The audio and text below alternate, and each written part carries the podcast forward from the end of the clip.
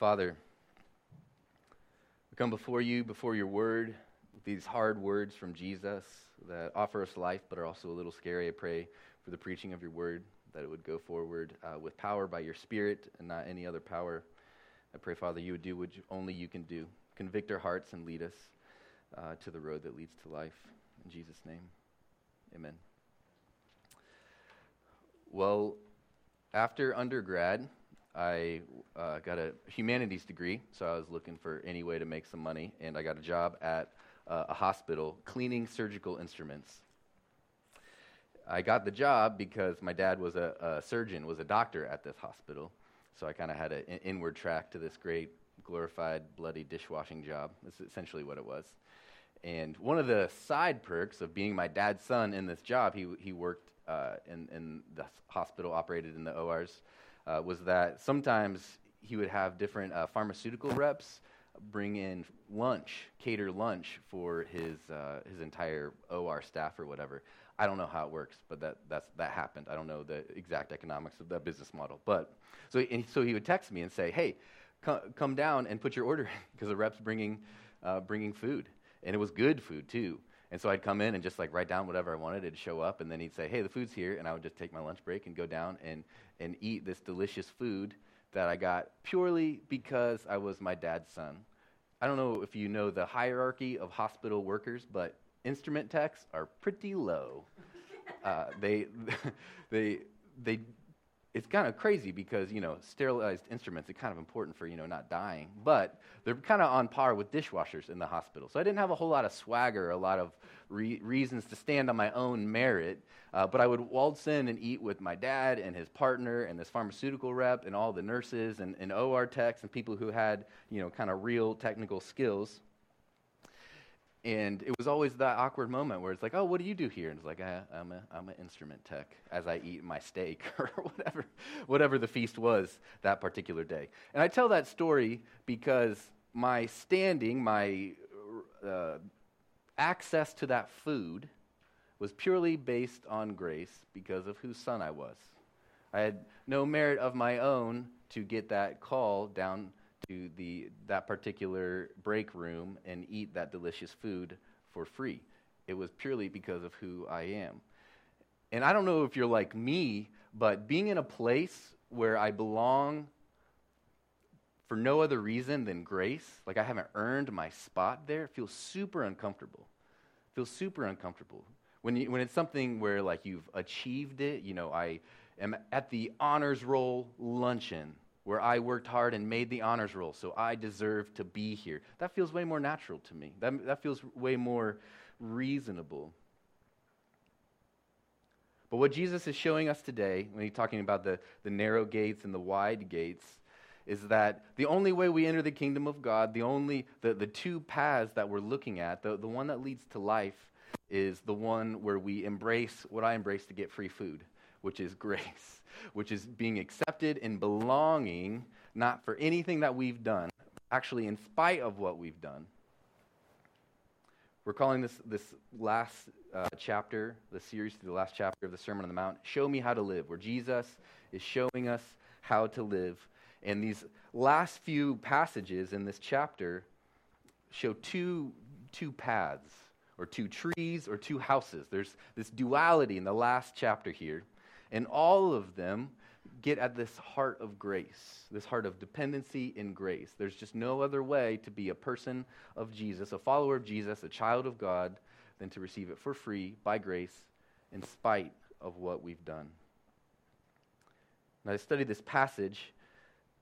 The, the language Jesus uses to describe the gate and the road, the, the broad one and the narrow one, is just really fascinating. And so the main point today, we're going to try to unpack this, is the gate to the good life crushes us with grace.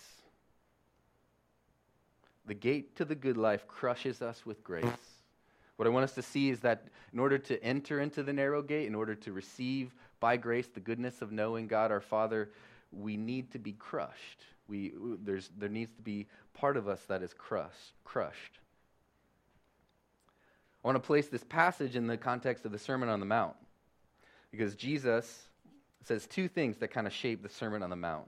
The first one If you're following along, uh, Matthew four seventeen. Jesus is kicking off his ministry, and he says, "From that time on, Jesus began to preach, 'Repent, for the kingdom of heaven is near.'" This is Jesus' big, flashy message. Jesus shows up, God in the flesh, and his brilliant phrase is, "Repent, for the kingdom of God is near." Repent, because life with God under his rule is now available to us. If you think about the word repentance, it's pretty scary. It's not necessarily a happy word. It's not a word you want people to tell you to do, because it means that you've done something wrong. But Jesus says it's good news to be called to repent, to embrace our brokenness. And then if you look at the very beginning of the Sermon on the Mount, and it's easy to see the Sermon on the Mount flowing from Jesus' message to repent. Jesus says, "Repent, because the kingdom of God is near." And then he gathers his followers and he preaches the Sermon on the Mount to his people, to his followers, to show them what that looks like. And he kicks it off in Matthew five, verse three. He says, "Blessed are the poor in spirit, for theirs is the kingdom of God." Poor in spirit means spiritually bankrupt. Spiritually, we have no hope of ever breaking even, being in the black, being independent, paying back our debts. This isn't like, oh, I got some lingering student loans in the spiritual sense that I'm chipping away at. This is like, there's no hope. There's no hope to pay anyone back. We're hopelessly in debt. And he says, people who embrace this level of spiritual poverty, they are the ones that experience life with God. And I think it's easy to connect this to repentance. We see in repentance, we have to be aware of what we need to repent of, the, the extent of our brokenness, and how much, how, how little hope we have on our own to make ourselves right. He doesn't say, repent and try harder. He says, repent, period. And then as Jesus plays this out, he kind of brings us down low. If you're one of my followers and you're repenting, repentance is something that you do on the regular. You're embracing your spiritual poverty. And then he gives us this sermon where he says all kinds of really crazy stuff. But one of the fascinating aspects of the Sermon on the Mount is that when he, whenever he does a comparison, it's almost always an internal comparison. Like when he says, uh, when you give to the poor, don't do it like this. Don't do it flashy so people see you and praise you. Instead, do it, do it so only your Father can see. So your Father will reward you. He's not saying, my followers give to the poor and people not following me don't give to the poor. No, he's saying there's there's space for both my followers and people who don't follow me to give to the poor. The difference, then, is the motivation that we do it. And he d- so does the same with prayer. He said, even pagans pray, and they think they'll be heard by their many words. But God knows what you need. God, your Father, knows what you need. So pray simply. Pray like this. You see what I'm saying? He's not saying, do this and don't do this necessarily. He's saying, the mark of, of my followers is an inter- internal mark. It's one that where our, our hearts are shaped by grace from our spiritual poverty.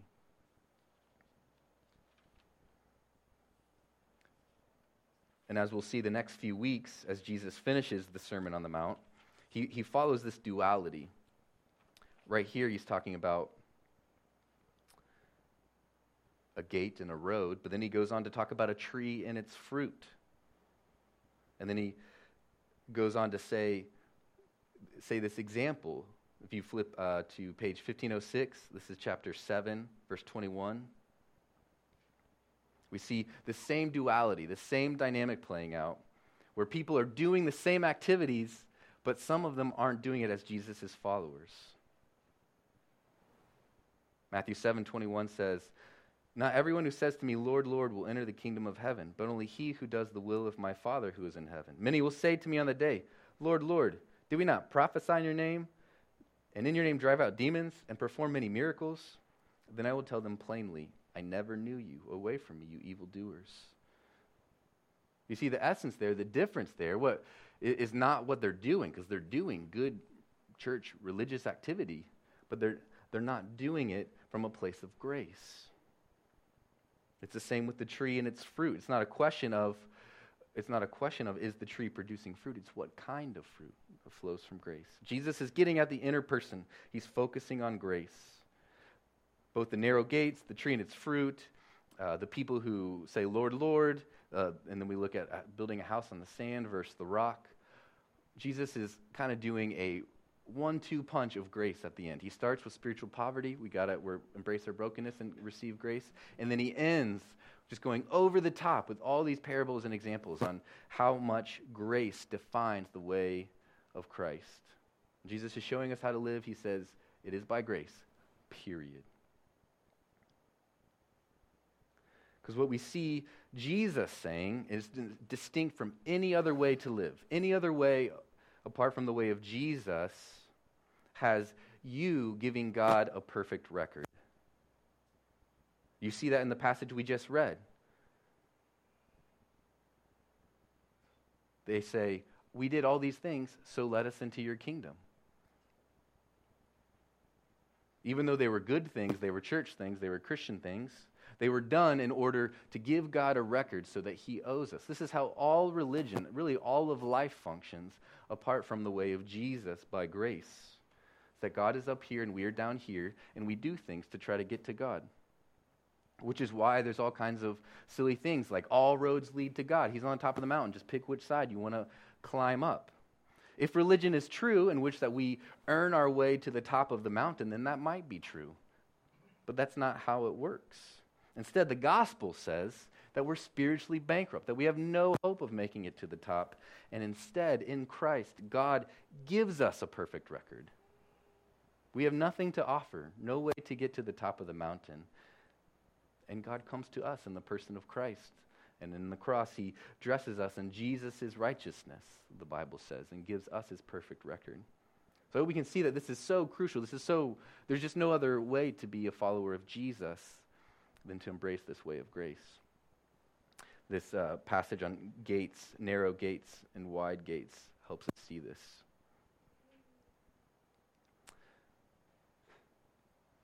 The first point, first point says, enter through the narrow gate, for wide, wide is the gate and broad is the road that leads to destruction.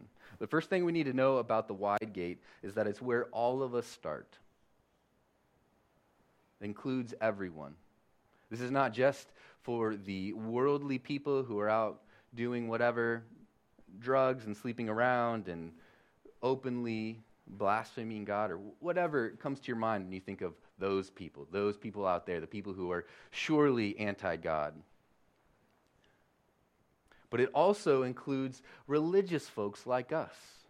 Whether you grew up in the church, you're born on the front pew, or you were raised by atheists, atheist scientists that, that mock God, we all start on the wide road because both religion and a re- open rejection of God both reject God. Sometimes this passage has been interpreted as the straight and narrow. Keep the straight and narrow.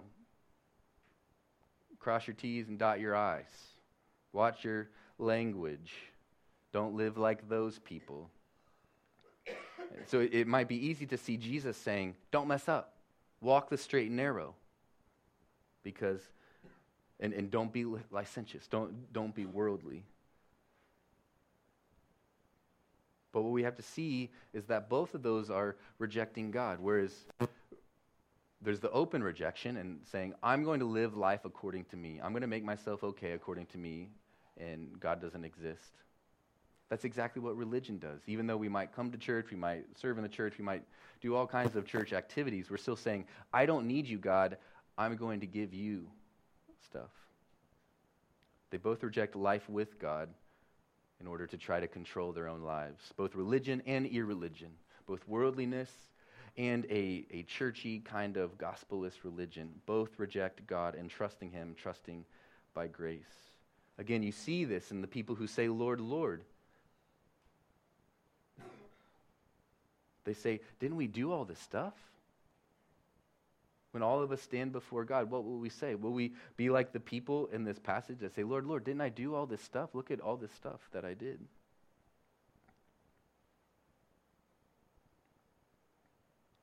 And Jesus says, go away, I never knew you.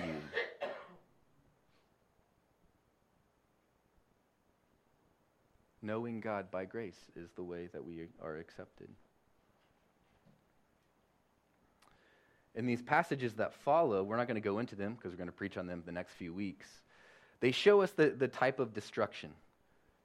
First, we have the building the house on the sand, the wise builders and the foolish builders.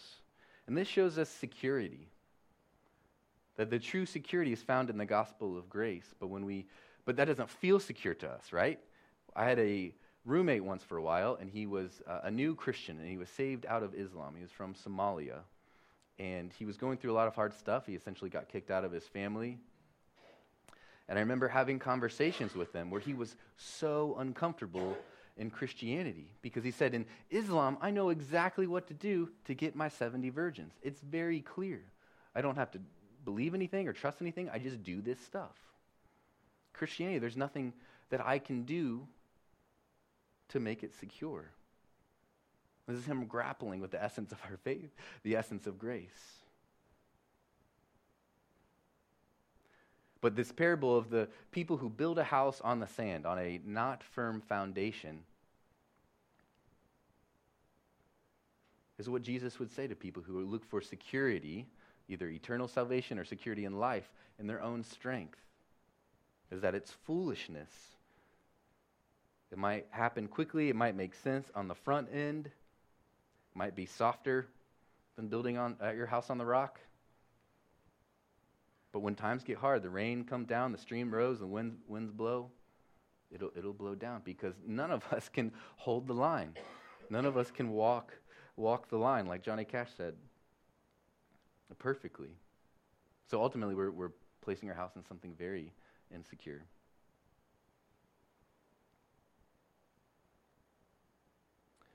If that's security where we're doing things to feel secure, what if we are doing like the people that we read about who are, are looking at their behavior for justification? How fragile is that? How good are we at keeping a great track record? What, whatever category you like to look at. Maybe it's like, I don't drink. I haven't touched a drop in my whole entire life, and that's my thing. Jesus says when we break one command of the law, we've bre- broken the whole law. So when we pick one little thing and we focus on our behavior there, how fragile is that? Because there's all this other stuff that, that we aren't doing. We might not drink at all, but we're super anxious and angry all the time. We might need a drink to calm us down. Jesus says, don't be anxious, and we focus on one little sin. So we look at our behaviors. How fragile is that? You you get one part of your, if you're making a castle out of your behaviors, you get one side up, and then the the other side falls down. We can't do it on our behaviors. Our idolatries are incredibly vulnerable. I was reading this morning in Isaiah forty-four, and it's, it's one of my favorite passages because it shows God's sarcasm. God is actually sarcastic in the Bible, and he's mocking people who would make an idol. You cut down a tree, and half of it you use to make bread. The other half you carve into an idol, and you try to set it up, and you put it in a shrine, and you worship it. One one part you burn to keep warm, the other part you hope will rescue you. When we see the, the wide road that we are all on, the wide gate that we all are going towards, all of humanity is going towards the wide gate and the wide, the broad road that leads towards destruction. It's this incredible, fragile place where we're all alone and we have no security. I wanted to flesh out what kind of destruction Jesus is talking here, because I think we hear destruction in just kind of lofty biblical language, like fire from heaven or something like that. And I believe the destruction that Jesus is getting at here is isolated nothingness. This is the second point. The wide way leads to isolated nothingness.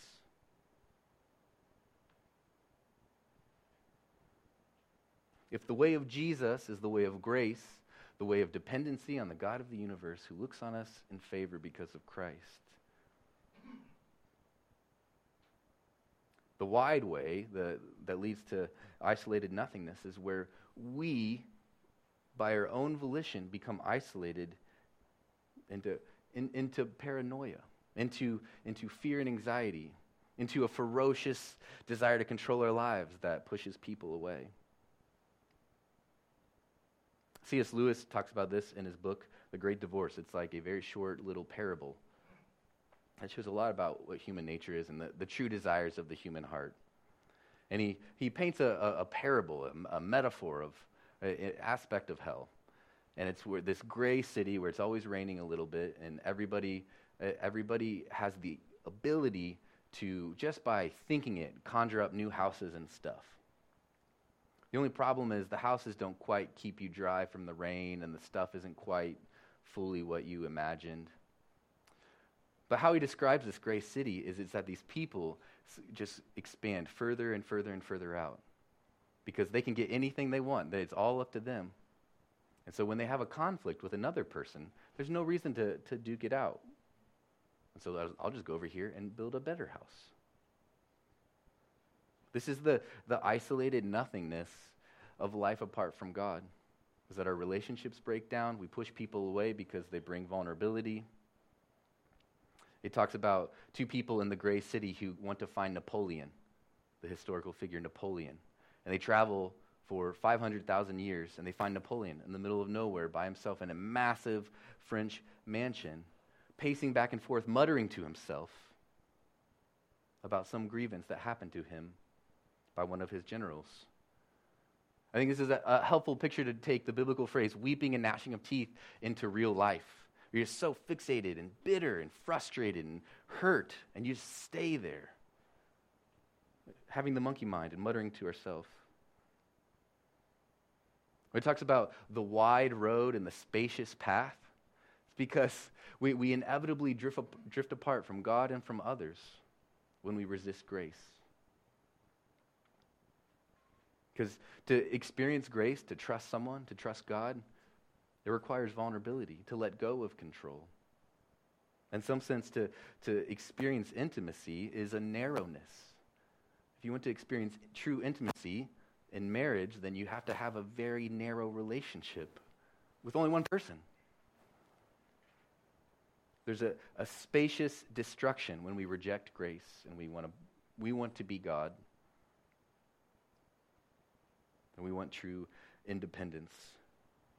In this example of the gray city, Napoleon was truly independent. He could conjure anything that he needed up. And he was isolated five hundred thousand years away from the nearest person, muttering to himself. And I hope this is helpful to see the, the kind of destruction that we're talking about. The, the what what is the, the destination for all of us if we reject grace? Let's talk about the good stuff. Talk about the narrow gate. It was super interesting to unpack the words Jesus uses here. Our Pew Bibles use the word narrow to describe this gate. If you have the, the old K J V, it talks about the straight gate. And it kind of brings up connotations of dire straits, this kind of constricting pressure kind of strait.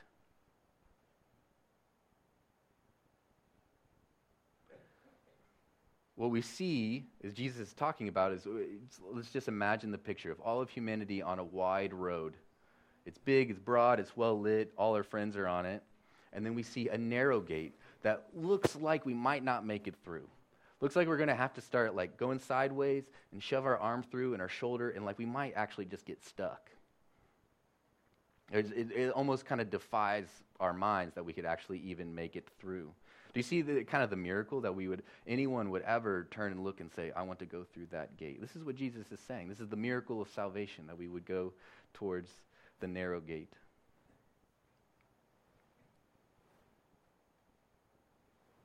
I'm using this word crush because what, what I want us to see is that in order to embrace the way of Jesus and grace is that ourselves need to be crushed. Jesus actually, or the scripture actually uses the term die. We have to die to ourselves. This is kind of the connotation. To get through the grace gate, to get through the narrow way, is that we have to die to ourselves and our independency, our self-sufficiency, and our self-righteousness.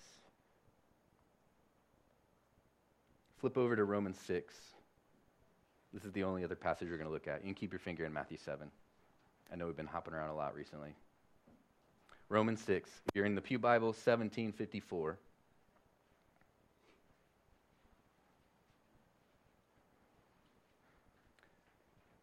I think this passage shows us a little bit of what Jesus is talking about. A narrow gate that crushes us, maybe to death, but in the end it leads to life. Romans six, verses five through eight. If we've been united with him, Jesus, like this in his death, we will certainly also be united with him in his resurrection. For we know that our old self was crucified with him, so that the body of sin might be done away with, that we should no longer be slaves to sin, because anyone who has died has been freed from sin.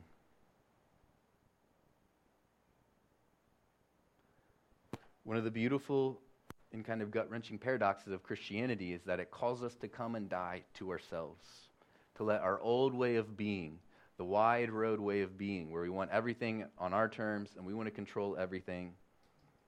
We want to earn our way into the club, if you will. Must be crucified, Romans said. Our old self is crucified with Jesus. So we can become like him in his resurrection. There's two ways that we need to die to ourselves. Two ways that the grace, great, grace gate crushes us. We must die to self-sufficiency. House on, this is kind of the house on the sand I, I, idea. I'm going to build my house wherever I want. I don't care about the foundation. The view is way better on the beach.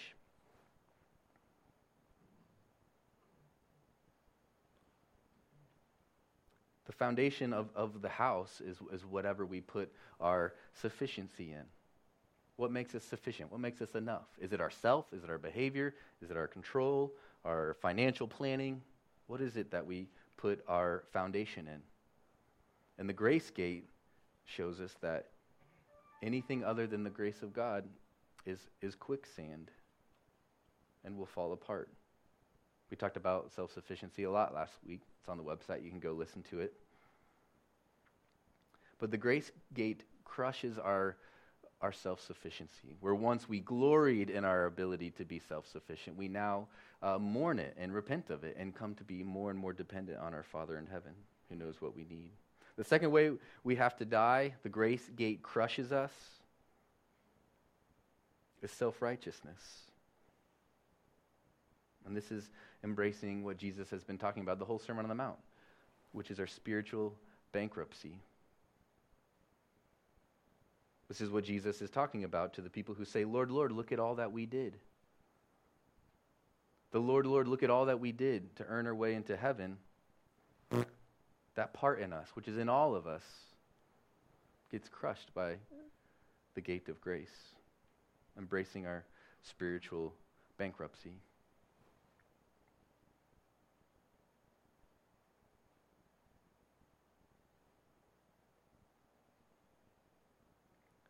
The narrow gate is grace-based adoption, if you're filling in the blanks. Grace-based adoption is the narrow gate. Let me read this passage to you. I promised you you wouldn't have to flip anywhere, and I forgot about this one. It's Ephesians, it's Ephesians one, if you do want to flip there, but no pressure. Ephesians one, verses five through eight. It's actually starting in four. Weird verse breakdown. eighteen eighteen if you want to follow along. In love, he predestined us to be adopted as his sons through Jesus Christ in accordance with his pleasure and will, to the praise of his glorious grace, which he has freely given us in the one he loves. In him we have redemption through his blood, the forgiveness of sins, in accordance with the riches of God's grace.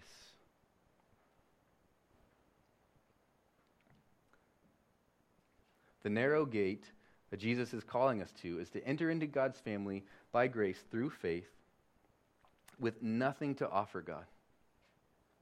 Nothing to offer God. No record that we could possibly point to.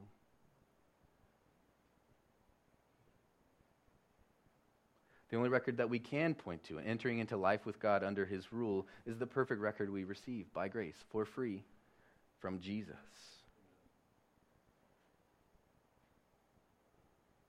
It was just so fascinating to study this passage this week because on the front end, it's just really kind of confusing. There's all these beautiful psalms. Uh, for, for example, Psalm eighteen, where it talks about, he brought me into a broad place. He rescued me. He set my feet on solid ground. And so there's all this language of God kind of taking us out of our constriction and bringing us in, into abundance and, and broadness. And so why is Jesus talking about the, the small gate, the narrow road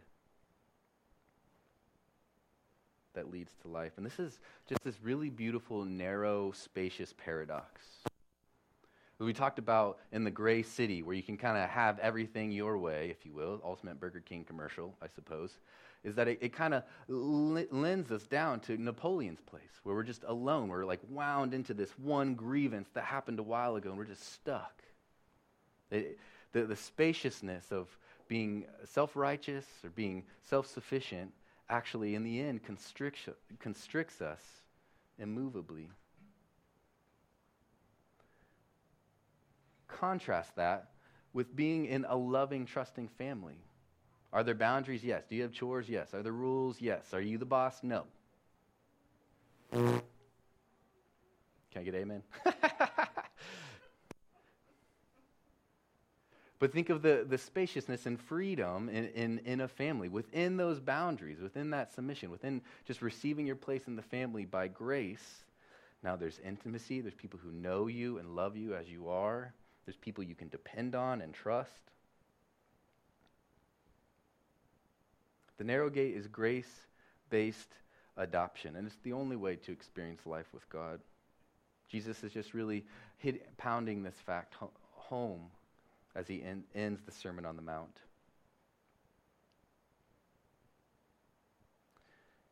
And the beautiful reality that Jesus, that Scripture points us to is that we see that Jesus was crushed. Jesus became impossibly narrow as a man. All the fullness of God is pleased to dwell in Jesus, and yet he emptied himself of that glory to become like a man, to be a man, to become like us. Infinite God taking the form of finite man. Jesus himself, God in the God became flesh, impossibly narrow. Why? So that he can know the spaciousness of everything being redeemed. The spaciousness of a new heaven and a new earth with you and me in it. It says, for the joy set before him, Jesus endured the cross. Jesus was crushed for my sin and for your sin. He got impossibly narrow to make a way for us to know, know God by grace, through grace-based adoption. So what do we do with this? How might we apply this?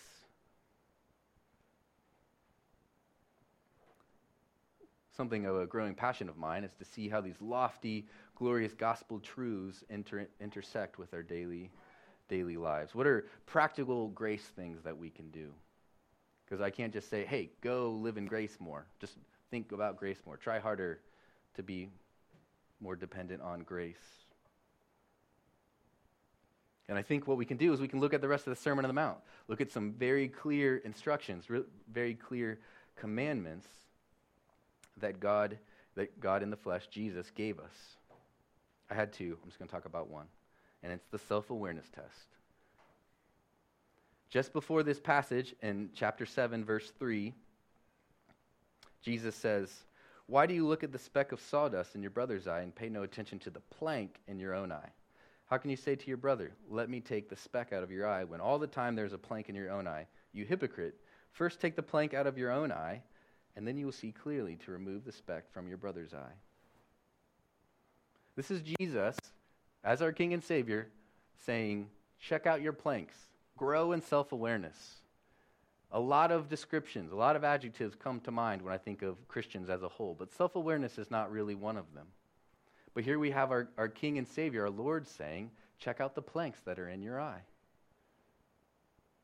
Now, there's lots of benefits of being self-aware, but the only one I'm trying to get at today is that this will make us take grace to the bank. There's no way to really look honestly at ourselves, to be able to say, just, just say it, I have this issue. Early on in my marriage, the thing was anger. It took me so long to be able to say, I am an angry person. I would I would try to weasel my way out of it. No, I'm just I'm just sad, or I'm just frustrated. Christians can't get angry. We're just frustrated all the time. So all these things, I just couldn't look at myself honestly. And thank God that he had some people, by the power of the Holy Spirit, got me to come home to that. Because there's no way out from it unless you can say it and see it honestly. Growing in, in self-awareness makes us take grace to the bank. Because we don't have to judge ourselves. God already has, and in grace, he's given us a perfect record. So now we can look at our faults, our flaws, our ongoing issues, and name them. Name them plainly. We don't have to tie a bow on them. We don't have to talk about them like they were ten years ago. You know, we can struggle with them in real time. And then we ask God to transform that.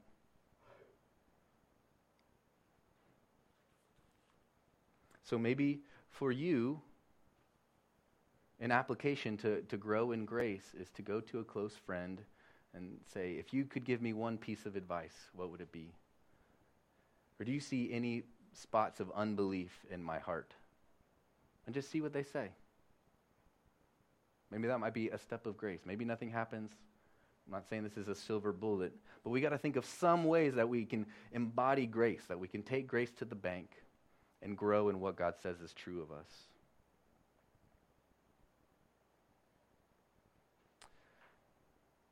I want to end with just bringing our minds to the prodigal son, the story of the prodigal son. This is in Luke fifteen. I think it's just such a powerful metaphor for what the Christian life is like, what it, what happens at the beginning when we become Christians, and what happens every day for the rest of our life until we are made new and united with God. In the prodigal son, we see overt rebellion, what all of us do apart from Jesus, which we, we look at God and we say, I want your stuff and not you. The prodigal son said, give me my inheritance now. I wish you were dead. I just want your stuff. I don't want a relationship with you. I want your money and your stuff. And then we go and we blow it on stuff that we think will help us. We think will make us happy. Said he went to the far country and he threw crazy parties and spent it on prostitutes and feasts. If we were to kind of Protestant work ethic or middle-class Americanize the, the what the prodigal son did, it will blow it on our retirements and paying off our house and a nice riding tractor for our lawn or something. Just because you don't throw big parties doesn't mean we're not prodigal sons. So we, all of us, both before we meet Jesus and then all, all the time afterwards, we, we're, we're tempted to say to God, I want your stuff, not you. And then we take his stuff and we blow it on stuff that doesn't satisfy. And how does the prodigal son end up? After he he was trying to be God, after he was trying to uh, make his life okay on his own terms. He's broke, he's starving, working with pigs who had more food than he did. Said he was he was feeding the pigs slop, and he didn't even have any food, and he wanted to eat the pig slop, and he was not allowed to. These pigs were better off than the prodigal son. And one of my favorite sentences in all of Scripture is, he came to himself. He came to himself. What am I doing here? What am I doing here? He sees the brokenness and the hopelessness and the spiritual poverty. I have nothing to offer. And he turns from the far country, from the pig slop, and returns to his father, knowing that he has no bargaining chips. He has nothing to offer the father. He says, just let me work for you. Just let me be your servant. Just let, just let me be a slave and try to pay you back. But the whole point of grace is what is, the, is, is what the father does in response to the prodigal son. He sees him from a distance, and this established wealthy man picks up his robes, sprints through the town, and embraces his long-lost son, covered in pig slop, dirty and poor, with nothing to offer, and puts clean clothes on him, and puts the ring signifying sonship on him, and throws him a huge party, kills the fattened calf. All it took was the prodigal son coming to himself and returning to the father in a place of spiritual poverty, spiritual bankruptcy. And he received grace, and this invitation is to all of us. If we haven't trusted in that free grace for the first time, that invitation goes out to us today. And then Martin Luther said, all of the Christian life is one of repentance. All of the Christian life is coming to ourselves and returning to the Father. Every day, every hour, repenting of unbelief, repenting of our mistrust, and receiving every day, every hour, the loving embrace of our Father. Let me pray.